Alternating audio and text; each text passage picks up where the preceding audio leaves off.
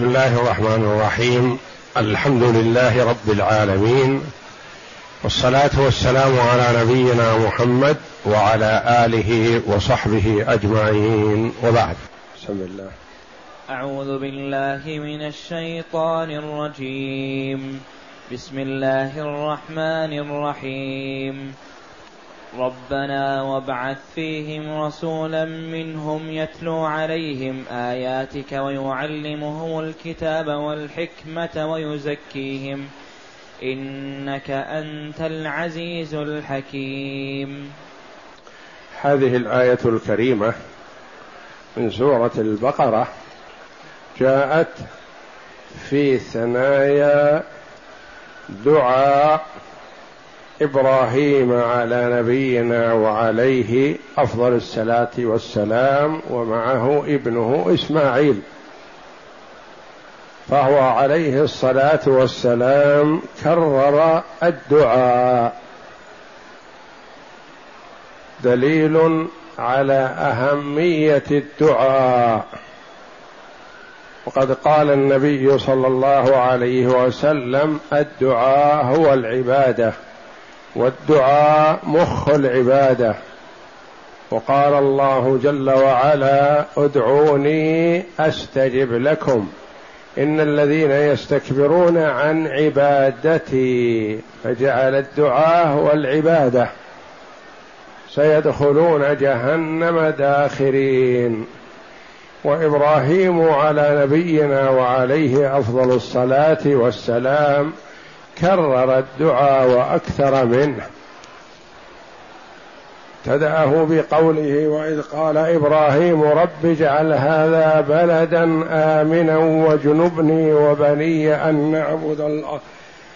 وارزق رب اجعل هذا البلد هذا بلدا آمنا وارزق أهله من الثمرات من آمن منهم بالله واليوم الآخر.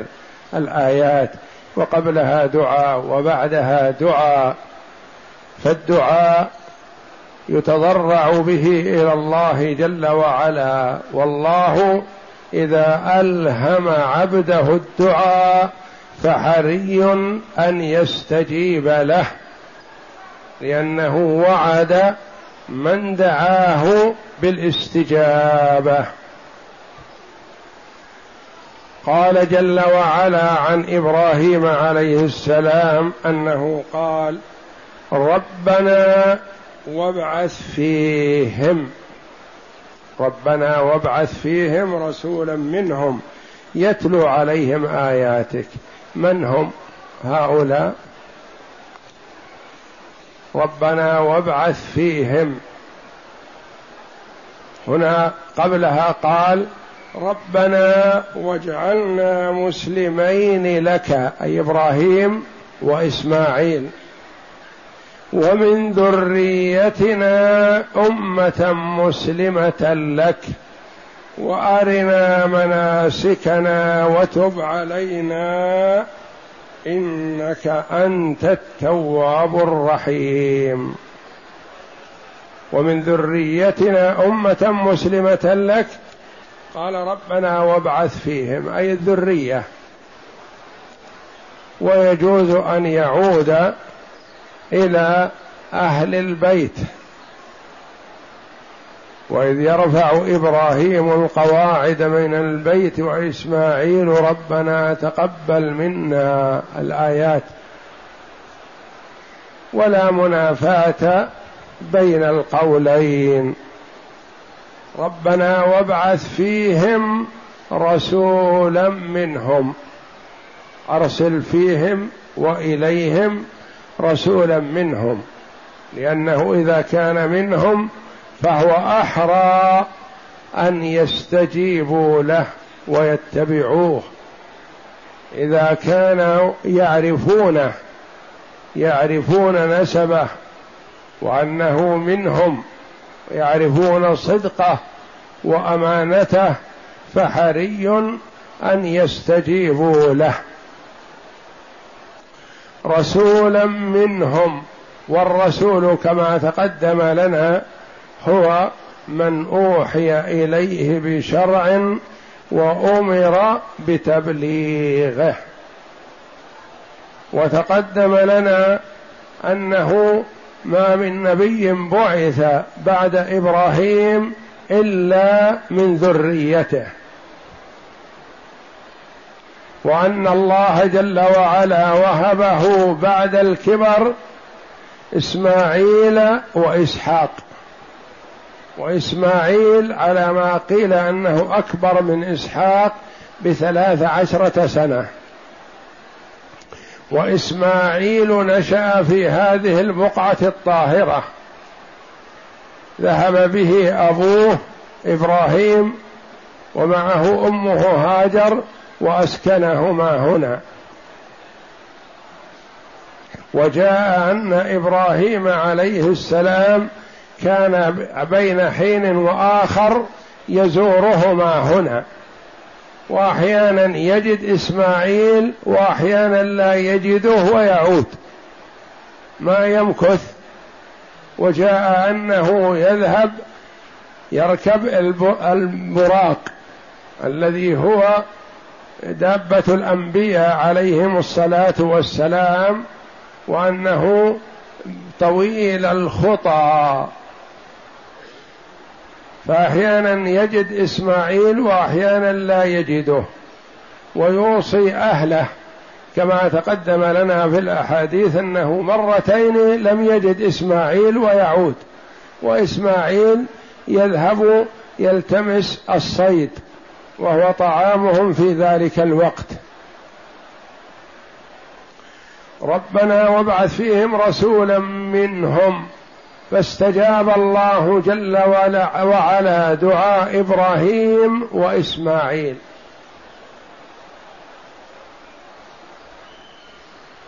وقد قال النبي صلى الله عليه وسلم إن الله قد حكم باني خاتم الأنبياء وآدم مجندل في طينته.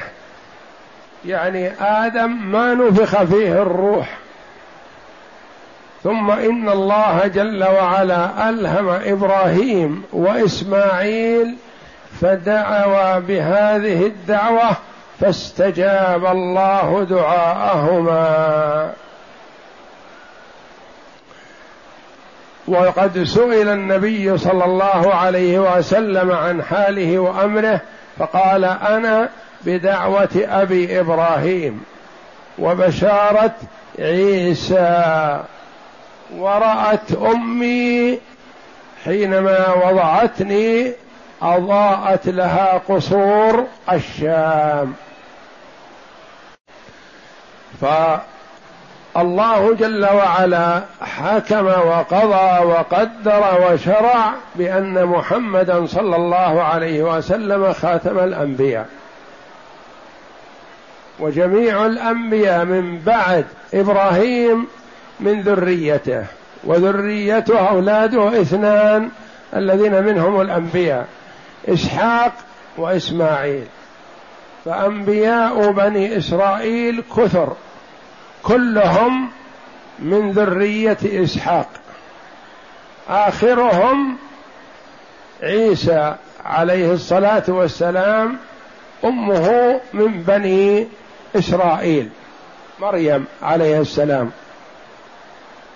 ولم يكن له أب لأن الله جل وعلا أوجده ب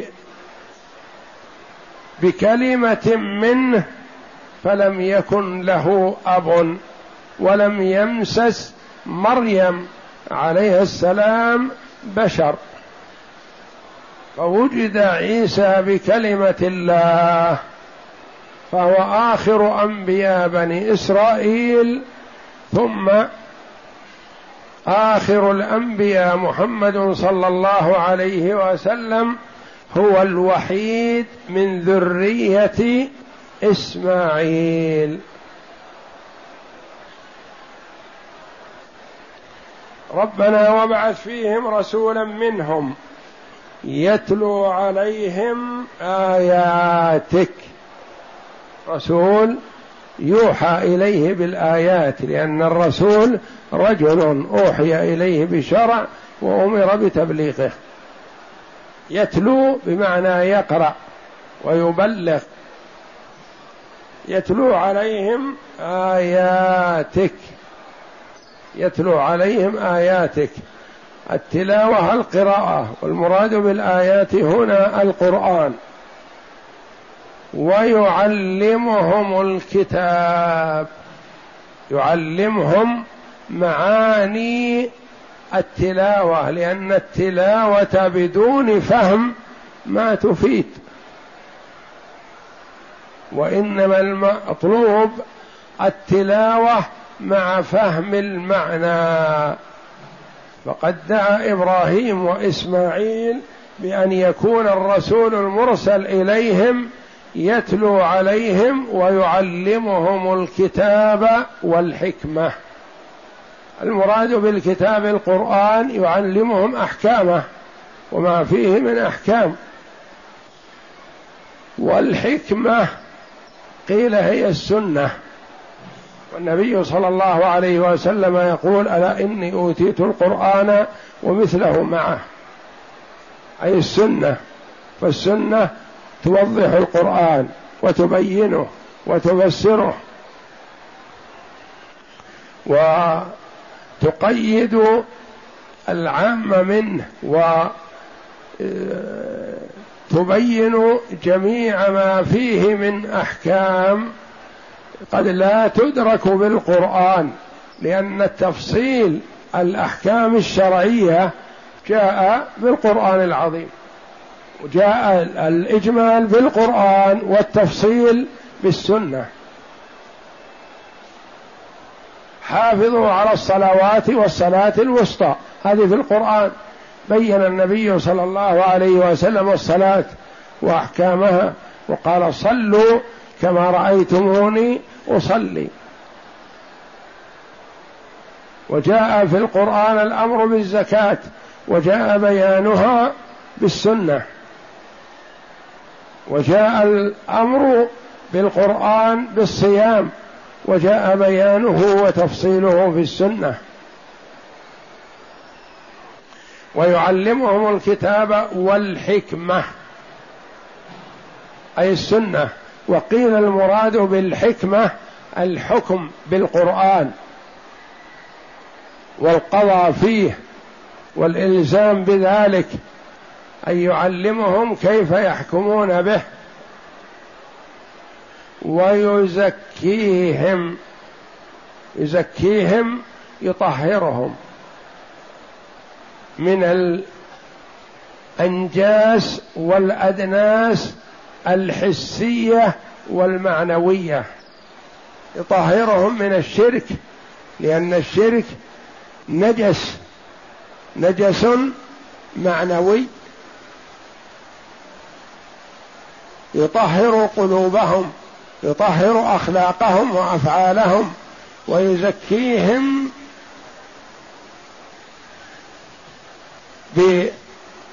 ببيان الحق ليعملوه وبيان الباطل ليجتنبوه. يزكيهم بالدلالة على الأفعال الحسنة وبالدلالة على الأفعال السيئة ليعملوا بالحسن ويجتنبوا القبيح. ويزكيهم إنك أنت العزيز. العزيز تستعمل بمعنى الغالب وتستعمل بمعنى الشديد وتستعمل بمعنى القوي وتؤدي معان عدة. العزيز الحكيم إنك أنت العزيز الحكيم والحكيم هو الذي يضع الأشياء مواضعها. يقال فلان حكيم يعني مسدد. يضع الشيء في موضعه. والله جل وعلا موصوف بالعزة وموصوف بالحكمة. وكثيرا ما يقرن تعالى بين هذين الوصفين العظيمين. لأن العزة بدون حكمة قد تؤثر ولا وتضر ولا تنفع. والحكمة بدون عزة وقوة قد لا تفيد. فيوجد من المخلوقين من هو عزيز. أمره مطاع لكنه جاهل لكنه متهور لكنه يأمر وينهى على غير بصيرة. ويوجد من الرجال من هو حكيم عنده حكمة لكن ليس بيده من الأمر شيء. إن أمر لا يطاع وليس له قوة ولا غلبة وإنما هو يدرك في حد ذاته لكنه لا يستطيع أن يلزم بكل ما فيقرن جل وعلا بين هذين الوصفين والاسمين العظيمين. ولكل اسم خاصيه فالعزه مناسبه لمطلبه فهما عليهما الصلاة والسلام. طلبا من الله هذا الطلب بعث الرسالة وتوسلا إلى الله بهذين الاسمين العظيمين. إنك أنت العزيز الغالب الشديد القوي الحكيم الذي يضع الأشياء مواضعها ويحكم بما هو صالح ونافع.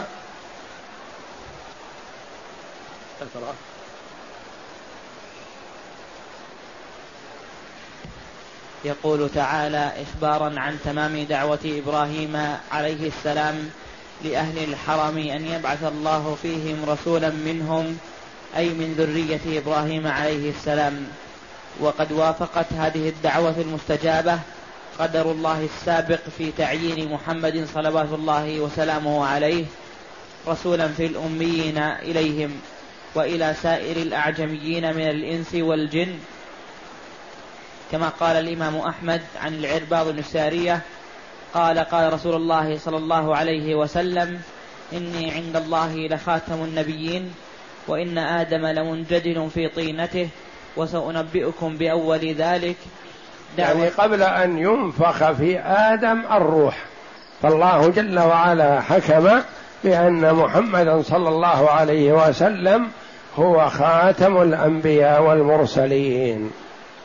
نعم. وسأنبئكم بأول ذلك دعوة إبراهيم أبي إبراهيم عليه السلام وبشارة عيسى عليه السلام بي ورؤيا أمي التي رأت. لأن الله جل وعلا أخبر عن عيسى أنه قال ومبشرا برسول يأتي من بعد اسمه أحمد. الرسول صلى الله عليه وسلم اسمه محمد واسمه أحمد واسمه الماحي واسمه العاقب وله أسماء عديدة. عليه الصلاة والسلام. فهو محمد لكثرة ما فيه من خصال الحمد عليه الصلاة والسلام. وامرأة أبي أبي لهب تقول أين مذمم؟ تعكس اسمه. فيقول عليه الصلاة والسلام إن الله حمى اسمي من أن تنطق به هذه الشقية. ما تقول محمد تقول مذمم وهي عربية فصيحة يعني قصدها أن تعكس أنه ليس محمد وإنما هو مذمم يعني مذموم والله جل وعلا وصفه وسماه بأنه محمد في كتابه نعم. وقوله ورأت وقوله وقول الرسول صلى الله عليه وسلم ورأت أمي أنه خرج منها نورا أضاءت له قصور الشام قيل كان مناما رأته حين حملت به وقصته على قومها فشاع فيهم واشتهر بينهم وكان ذلك توطئة وتخصيص الشام بظهور نوره إشارة إلى استقرار دينه ونبوته ببلاد الشام. ولهذا تكون الشام في آخر الزمان معقلا للإسلام وأهله وبها ينزل, ينزل عيسى ابن مريم عليه السلام إذا نزل, إذا نزل بدمشق بالمنارة. ولهذا جاء في الصحيحين لا تزال طائفة من أمتي ظاهرين على الحق لا يضرهم من خذلهم ولا من خالفهم حتى يأتي الله حتى يأتي أمر الله وهم كذلك. وفي صحيح البخاري وهم بالشام. ورد أن هذه الطائفة تكون في الشام أو لعله يكون أغلبهم في الشام وإلا فقد يكونوا موجودون في كثير من البقاع فرادى وجماعات بحسب كثرة الأخيار وقلتهم. وقد لا يوجد في البلد إلا واحد من هؤلاء وقد لا يوجد في بلد ما أحدا منهم. وقول الله تعالى ربنا وابعث فيهم رسولا منهم يعني أمة محمد صلى الله عليه وسلم فقيل له قد استجيب لك وهو كائن في آخر الزمان. وقوله تعالى ويعلمهم الكتاب يعني القرآن. والحكمة يعني السنة. قاله الحسن وقتاده وقيل الفهم في الدين. ولا الفقه في الدين من يرد الله به خيرا يفقهه في الدين. وقد دعا النبي صلى الله عليه وسلم لعبد الله بن عباس رضي الله عنهما بقوله اللهم فقهه في الدين وعلمه التأويل فالفقه في الدين نعمة عظيمة. يكون العبد يعبد الله على بصيرة يكون عنده علم ويعبد الله على علم وبينة من أمره. ما يتخبط في الجهالة ولهذا ينبغي للمرء أن يحرص على طلب العلم والاستفادة ولا يمنعه عن ذلك كبر ولا صغر ولا مال ولا جاه. فكل مسلم في حاجة إلى العلم والعلم أنواع. علم ضروري وهو الذي يجب أن يعلمه كل مسلم ليعبد الله على ضوئه. وعلم فرض كفاية إذا قام به من يكفي سقط الإثم عن الباقين. أما ما تعبد الله جل وعلا به كل الخلق فيجب على كل مسلم أن يعلمه. يجب أن يعرف كيف يصلي كيف يؤدي زكاته كيف يصوم كيف يعبد الله كيف يتابع النبي صلى الله عليه وسلم. يجب هذا على كل مسلم ولا يعذر أحد بالجهل. يقول أنا جاهل مثلا ولا يضبط الصلاة لا ما يعذر بهذا. فما دام أنه خلق للعبادة فيجب أن يعرف كيف يعبد الله.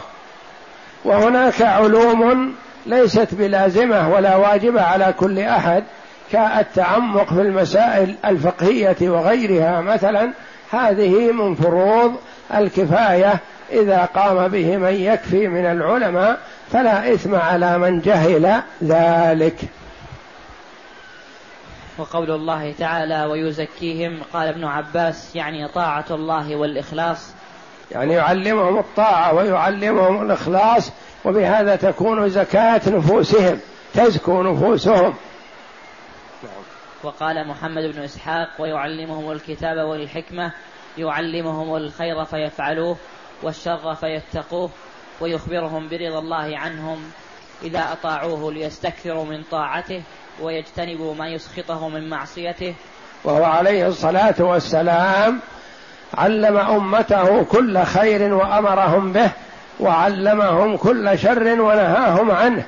وتركنا عليه الصلاة والسلام على المحجة البيضاء. ليلها كنهارها لا يزيغ عنها إلا هالك. ما ترك شيئا يحتاجه العباد إلا وقد أمرهم به وبينه لهم عليه الصلاة والسلام. وأنزل الله جل وعلا عليه اليوم أكملت لكم دينكم وأتممت عليكم نعمتي ورضيت لكم الإسلام دينا. فقد أكمل الله جل وعلا الدين وأتم النعمة على العباد قبل أن يقبض رسوله صلى الله عليه وسلم إليه. وقوله تعالى إنك أنت العزيز الحكيم أي العزيز الذي لا يعجزه شيء وهو قادر على كل شيء الحكيم في أفعاله وأقواله. والعزه بمعنى القدرة وبمعنى الغلبة وعزني في الخطاب يعني غلبني.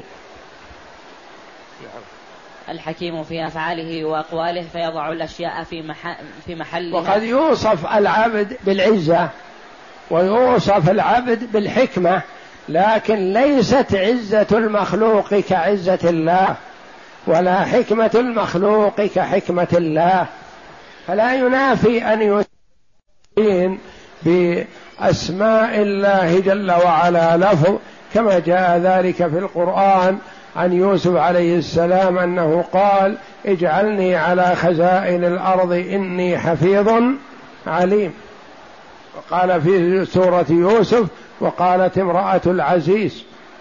لكن ليست عزة هذا العزيز كعزة الله. فالله جل وعلا له الكمال المطلق من جميع الوجوه.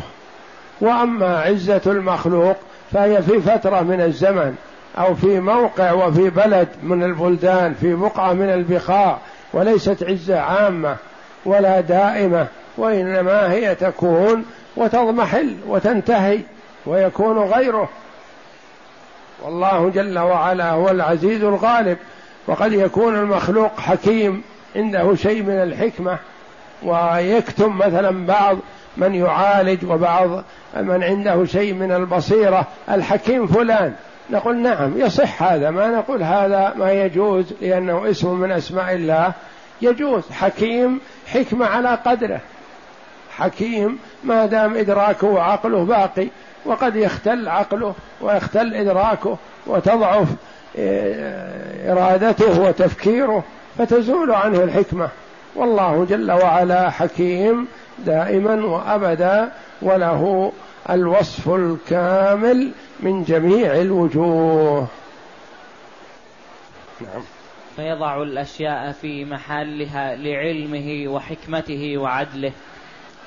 والله أعلم. وصلى الله وسلم وبارك على عبده ورسول نبينا محمد وعلى آله وصحبه أجمعين.